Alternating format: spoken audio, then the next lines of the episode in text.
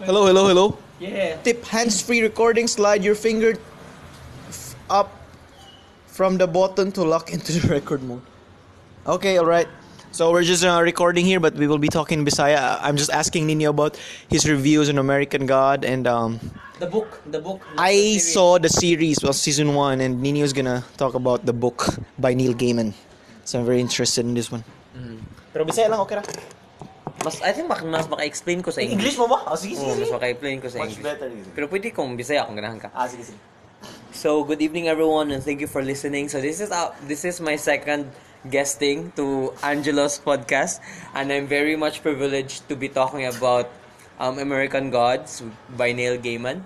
So, Neil Gaiman is an author and also uh, he also do comics and he has been like in the industry a lot. Then, like before lot. you talk about the American Gods, what what are the books that American ah, American that Neil Gaiman wrote?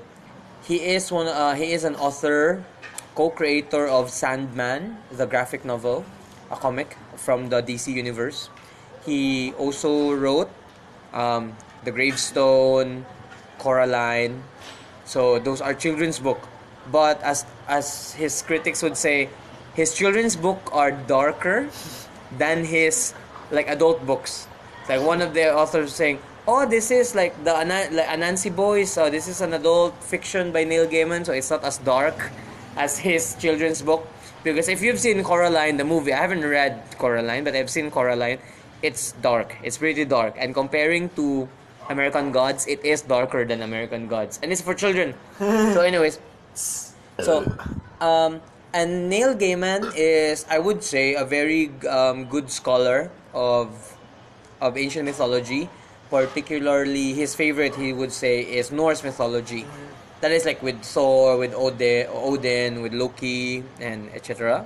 So, this book, American Gods, is talks about how people, immigrants, because America is a land of immigrants. Yeah, It's a like it's a it's a what's the kanang kanang iron mixing Yeah. pot? No. the- what's the term? What's the term? The Melting pot. melting pot of Asia. yeah, it's a melting pot of culture. So like um, uh, immigrants. So the idea was, what if the immigrants brought their gods with them? So the gods from different immigrants have an incarnation in America. They have different incarnations. For example, like one was saying, I remember one line like Jesus is doing fairly well in the U.S. But in, in Afghanistan, he was hitchhiking, asking for a ride, and no one would let him or would give him a ride. So they they are like the concept was, um, the gods have incarnations here.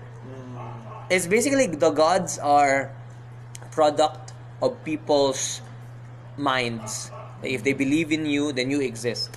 So, but now they're like in American gods, they are like they exist in a way like they are alive, like human beings. So, I really so the story revolves around first of all the plot when you American gods like the big plot is about okay here's this the old gods and new gods fighting for supremacy, but also very strongly this also talks about shadow which was not named in the novel by the way. So we don't know what shadow's real name is it's an alias shadow big guy and so i don't know if the novel already told you but shadow is a son of wednesday so Oh, ah, okay so the, the so he's a demigod, eh? he's a, yeah he's a Ah, demigod he's like Hercules, eh? But in the series, wala. In season one, it's, I did not know that that is the spoiler alert, day. Spoiler alert! Oh yeah spoiler alert. In the series. in the se- uh, yeah we don't know the series because you know with Game of Thrones the series uh, the movie uh, the series went like far away from the books. Oh, so the, it's fine. yeah it's possible also with American Gods because American Gods is just one book and they're doing what the second season? And most probably it'll be like third fourth. So they're probably like move away. So it talks about Shadow and how he's an ex-convict went out after three years in prison found out like at like few days before his schedule going out found out that his wife Laura died with his friend Robbie who is his former employer at the Muscle House and then when he went to then coming there going to where I I don't remember where they live. I forgot also. Anyway, so from going to Laura's wake and the airport and the plane, Shadow met this mysterious man who calls himself Wednesday and hires Shadow as his errand boy. So do whatever he tells you, like scare or like beat somebody if necessary, etc. So Shadow accepts the job after few hesitations and then he found out going to Laura's wake that Laura and Robbie like Laura was doing was blowjobbing Robbie. That's why they got into I accident. Was, re- I was really Yeah. laughing. yes it was, it was laughable. But it wasn't shown in the one. Mm, it wasn't in yeah. the movie, in the series. in the series. So so um the I like I had the impression that the series doesn't really like is not doesn't follow the book canon. So it would be it I think it would be it would not be important to say like what's the story is about really I just want to say that like as an as a literature cri- like uh, uh review on on American God, the, the novel as a book. So for me, I really like the style of Neil Gaiman. It's so, it's so you know it's so active. Like there's so much going on. There's so much like actions going on. It, I really like how he reveals uh, the personality of his characters, and also how they how he makes. I don't know how he balances, but it's really beautiful how he balances making the characters believable like you you almost say that they're real persons but also on the other hand keeping the mystery and the confusion and then the I Element of don't understand what's happening here Oh, element of surprise. yeah. So it would really like this is very if you have read the novel, this um, balance is very much highlighted dur- when Shadow was hanging on the tree on the Yggdrasil. So so spoiler alert, Wednesday died Huh? and then so uh, Oh in accordance to goodness. tradition somebody will keep wednesdays o- odin's vigil. So what happens is Oh um, this guy, the man who will keep the vigil will be tied to Yggdrasil, the world tree, for nine days without food, without water, and so like I really, I really, I I really like how Neil Gaiman um, balances um, Shadow's internal state, his the state of his mind. So hallucinations, confusion, visions, and then he so like you as a reader you don't know if he's actually do if, if it's an hallucination that he's seeing or if it's a vision of a god like if because uh, some gods were helping him also while he was on the tree or if it's really happening. So it's i really like how it's very confusing and it's very like you really get into the mind of shadow and you get lost also on the same torrential waves that shadow is also into.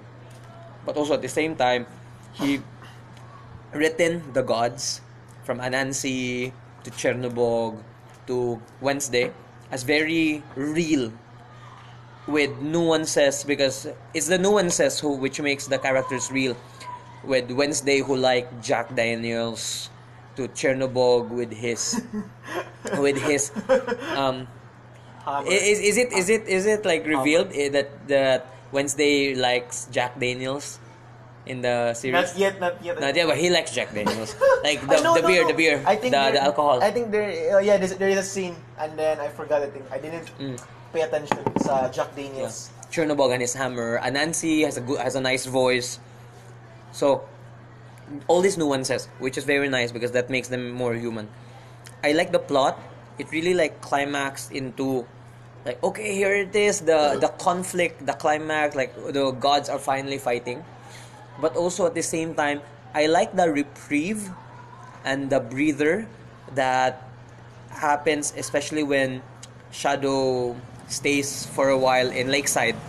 In the middle of the book, um, sh- um, Wednesday, like, I, I like commands Shadow to stay in Lakeside. This is a town, a small town, uh, like in a lake, like surrounding a lake in winter. and really like the simplicity of the life there. You really feel like at peace in a way with the simplicity of life. Very contrast, stark contrast to the to the action pack, to the excitement of the world of Shadow with Wednesday with the gods, and then like all of a sudden he goes back to Lakeside, and the biggest problem was, oh the the police officer likes Shadow's neighbor, or oh I don't have food, like I don't know how to keep warm with because the heater is bad, so etc. So the simplicity, it really grounds all of this. It's not fantastical. It's not always fantastical. Oh, with the gods, with this world changing decisions, but also grounded on like, oh, here's the simple life. Here's like, oh, my biggest problem really is like I'm cooking dinner. So yeah, it's very it's very nice. So it's good. The story, the plot, I really like this. I really like the plot and the story, how it climb. Because for me as a reader, I really like. I would really look into the plot. I like. I'm like how it happens, what's happened. I'm just disappointed on the, at least in the in the book, of how the climax was ended, like how the conflict was resolved. So, um, short. Uh, long story short, um, Shadow died and then came back again with the power of East of Io- Iostre of the dawn. He's like so so like Jesus. So yeah, so Shadow died and He's then the son of God. yeah, and then Easter brought him to life again. then he rode the thunderbird, the thunderbird back to the Thunderbird. to the to this mountain. I forgot the name of the mountain. So Mount Sinai. no no in, in America gahapon. So anyways, so we was there and then Laura killed. So Wednesday was already dead, and then Laura sacrificed herself by killing Loki Smith, Mister World. Oh, Mr. World. Mr. World is Yeah. Loki Smith, the the cellmate of Shadow. On the first scene, like you know, if you read the the book, it's like the first scene. Shadow talking about Loki Smith. Ah, And so then- in the first in the series, it's gone. It's the end of the this the season one when uh, Odin faced uh, Mr. World and um, the media Mm. and the IT guy. Mm. So Loki Smith is Mr. World is Loki, like one of the like the same pantheon as Wednesday. Ah. So Wednesday and Loki were planning to use the chaos and the death with the gods, like you know the new gods against the old gods. The chaos and the death would give Wednesday and Loki power. So it's not really about the new gods versus the old gods. It's really about Wednesday and Loki. One like who like it doesn't matter to them who wins as long as there's chaos and there's death. It's mm. it will be helpful for them. So it was resolved. It's actually this is like the disappointing part because it was resolved by Shadow getting into the middle of it before the fight and then like saying inspirational words. Like really, I'm not joking. It's really like that. Like it's eh, like I I think it's a like Neil Gaiman should have could have built it up and made uh you know like I think it's cheap. Sorry, like I really think it's cheap. Uh, like a cheap resolution to the conflict, which was like build up, and like you expect something like oh this is Ah, you were disappointed. yeah, because it's so interesting. Like the movie, like how it's written is very interesting, and it like a lot of surprises. Uh-huh. And then like I saw like when when Shadow was revi- like was resurrected, I like I had the idea already. Okay, this is how it it is gonna end. I don't wanna like. I like I hope it's not, but I think this is how it's gonna end. It did. Shadow went into the conflict between the new and the old gods and said something ah this is not about like the war because Wednesday and Loki played us all etc etc etc which is true but the new gods the old gods were who didn't even ask like is it true what you said? Mm, they didn't even ask. They just they just went away after Shadow said something. And and that's it. So I think I like So that was the ending. that was the ending. Really? so Chernobog didn't kill him because you know, they had a they played checkers and, Oh, and yeah. then he lost. He lost. Chernobog just tapped his ha- his head with a hammer. Tap. Huh? He didn't swing it. He just tapped, and then it's done. That was it. That was it. So, anyways, so that was so that, that's how it ended. Like how, that's how the co- co- conflict was ended. Yeah, it would have. Ah. Yeah, for me, I don't know. Like others can say differently, but it would have been like the plot would have been, and then the conflict would could be resolved in a more elegant and satisfying way. I, I think my in my opinion, I think um, I don't know really Neil Gaiman, but I think his interpretation about life and the world maybe is that this world is probably just trivial and funny and and it doesn't make sense. For him, I think it's like God is just playing with us, so just have fun, enjoy, and That I don't know because I don't know his personal beliefs. I don't really. Yeah, that, that's Yeah. just my. Yeah, but- that- just but what, for- yeah. listening how he ended it Mhm. in a very uninteresting manner. yeah, but for me, but yeah, like what I'm looking at him as a writer. I'm not looking at him as a believer or as a, or a, No, as a I- no, I- I- philosopher. But like, we're we're talking about like a literary criticism. We're not talking about like what's his philosophy, what's that philosophical background. That's so even un- if yeah. you believe in different, like uh, for example, maybe if he believes in like God is good, uh, maybe there's a God in his life, but he he ended it the way he, like in an artistic artistic that was just his artistic expression of Mm-hmm. his book to end it like that that Loki and Thor were just playing with us, just playing with us. Yeah, but you know, like at the end of the day, you like we're not talking about What it is- and as a, as a like as a like like divine or we're we're looking at it per se now as a novel and yeah. for me as a novel I didn't like how it ended. Because at first I was very interested with it because it was very preachy. It, it was preachy because there was a god, the, the media god, the I, the technology god. So I think he was doing an attack on the modern day kind of living. So I was like, wow, this is an interesting Mhm. series about the the modern day gods that we worship. Yeah, so it ended like that. There's no resolution actually. The war, in a way, was resolved. Ah. Like the old gods and the new gods are not warring anymore.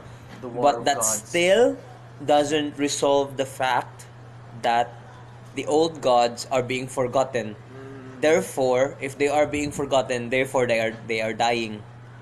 They are like it does it didn't resolve the fact that the Yeah. old gods were you know because Dying. The, the series started with with Odin having the mission to like uh, recruit the old gods so Mm. that people will worship them again. They will- remember them, and that's why he hired Shadow right Mm. to fight the new gods so that they will be the one who will be worshipped Mm. again. Yeah, but we know, like, I, at least from the movie, that Wednesday all along wanted just him and Loki to be, to be like the strongest. Like they don't really Ah, care about okay. the The other gods. The other gods, I don't like. You know, they were willing to sacrifice the new and the old gods just so that they will be remembered. Because like all like the, like several instances in the film or in the novel shows that blood sacrifice is very potent uh, like there's a scene near the end of the movie uh, of the novel or Chernobog they were going to retrieve Wednesday's body. So and they stopped in a wheat field. And the, because Chernobog wanted to stop. And he went into the middle of the wheat field and then came back like more alive. Because there like few a hundred years or so ago people sacrif- made blood sacrifice to his name there. So blood sacrifice is very potent and very strong and could last for long. That's why that's why the new gods and the old gods fighting would give like a lot of power to Wednesday Oh. and Loki his power is from chaos so there's He also enjoyed it. he also like gets power from the war because there's chaos in the war.